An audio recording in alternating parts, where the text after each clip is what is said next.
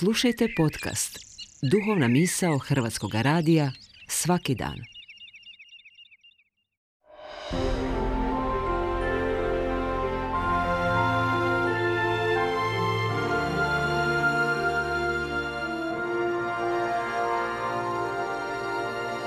Duhovna misao. Urednica je Blaženka Jančić.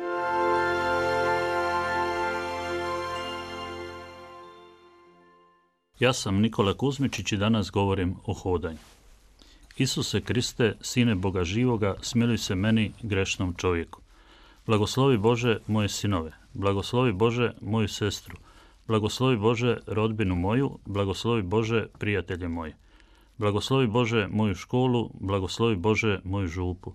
Blagoslovi Bože nastojanja moja, blagoslovi Bože suputnike moje. Blagoslovi Bože moju Hrvatsku, blagoslovi Bože moju crku, Blagoslovi Bože cijeli svijet, a pokojnima daruj pokoj vječni. Riječi koje sam upravo izrekao naglas redovito ponavljam u sebi dok hodam. Svaki korak prati jedan dio i cijelu molitvu izmolim u 56 koraka. A 57. korakom započinjem molitvu iz početka. Ne znam što inače ljudi misle dok u tišini hodaju. Meni se učinilo najlogičnije da svoje misli i svoje korake usmjerim molitvi, zahvaljivanju i blagoslivljanju. Ponajprije molim Isusa koji je Krist da se smiluje meni grešniku. Poznate su to evanđelske riječi koje se inače koriste za molitvu ponavljanja. I zapravo sam na početku samo ponavljao te riječi. Onda mi se učinilo da ipak nema smisla moliti samo za sebe. Zato sam u molitvu najprije uključio svoju djecu.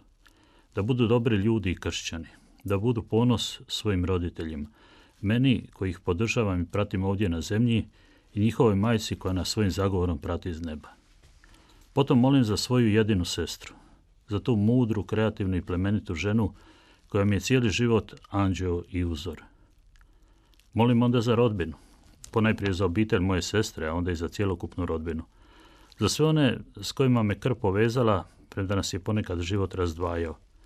Srećom, molitva može nadići sve udaljenosti među nama. Dok molim za rodbinu, molim i za tazbinu. Molim i za ljude s kojima me povezalo prijateljstvo, za ljude koje volim i od kojih učim, za ljude koji su mi utjeha i nadahnuće, za ljude u čijoj blizini prepoznajem Božju blizinu. Budući da radim kao učitelj, onda molim i za svoju školu, za sve svoje učenike i kolege, i sadašnje i bivše i buduće. Na rastanku spomene učenicima ovu molitvu i posjetim da će ih, dokle god može hodati, njihov stari umorni vjeroučitelj nositi u svojim mislima, srcu i molitvama. Nakon molitve za školu koju jesam, molim i za župu koju jesam.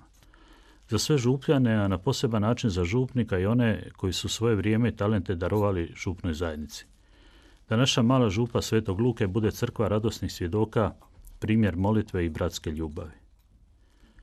Molim Boga da blagoslovi sve ono što radim izvan škole i župe.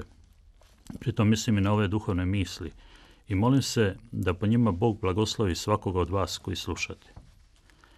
A suputnicima sam nazvao sve ljude koje sam bar jednom susreo u životu imao s njima bilo kakav odnos.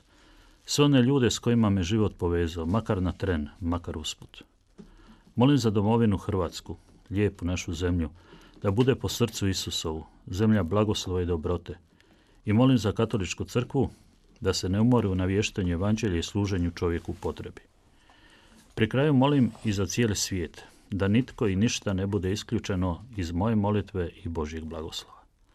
A na samom kraju molim za pokojne, na poseban način za one koji su me svojom ljubavlju i dobrotom učinili blagoslovljenim.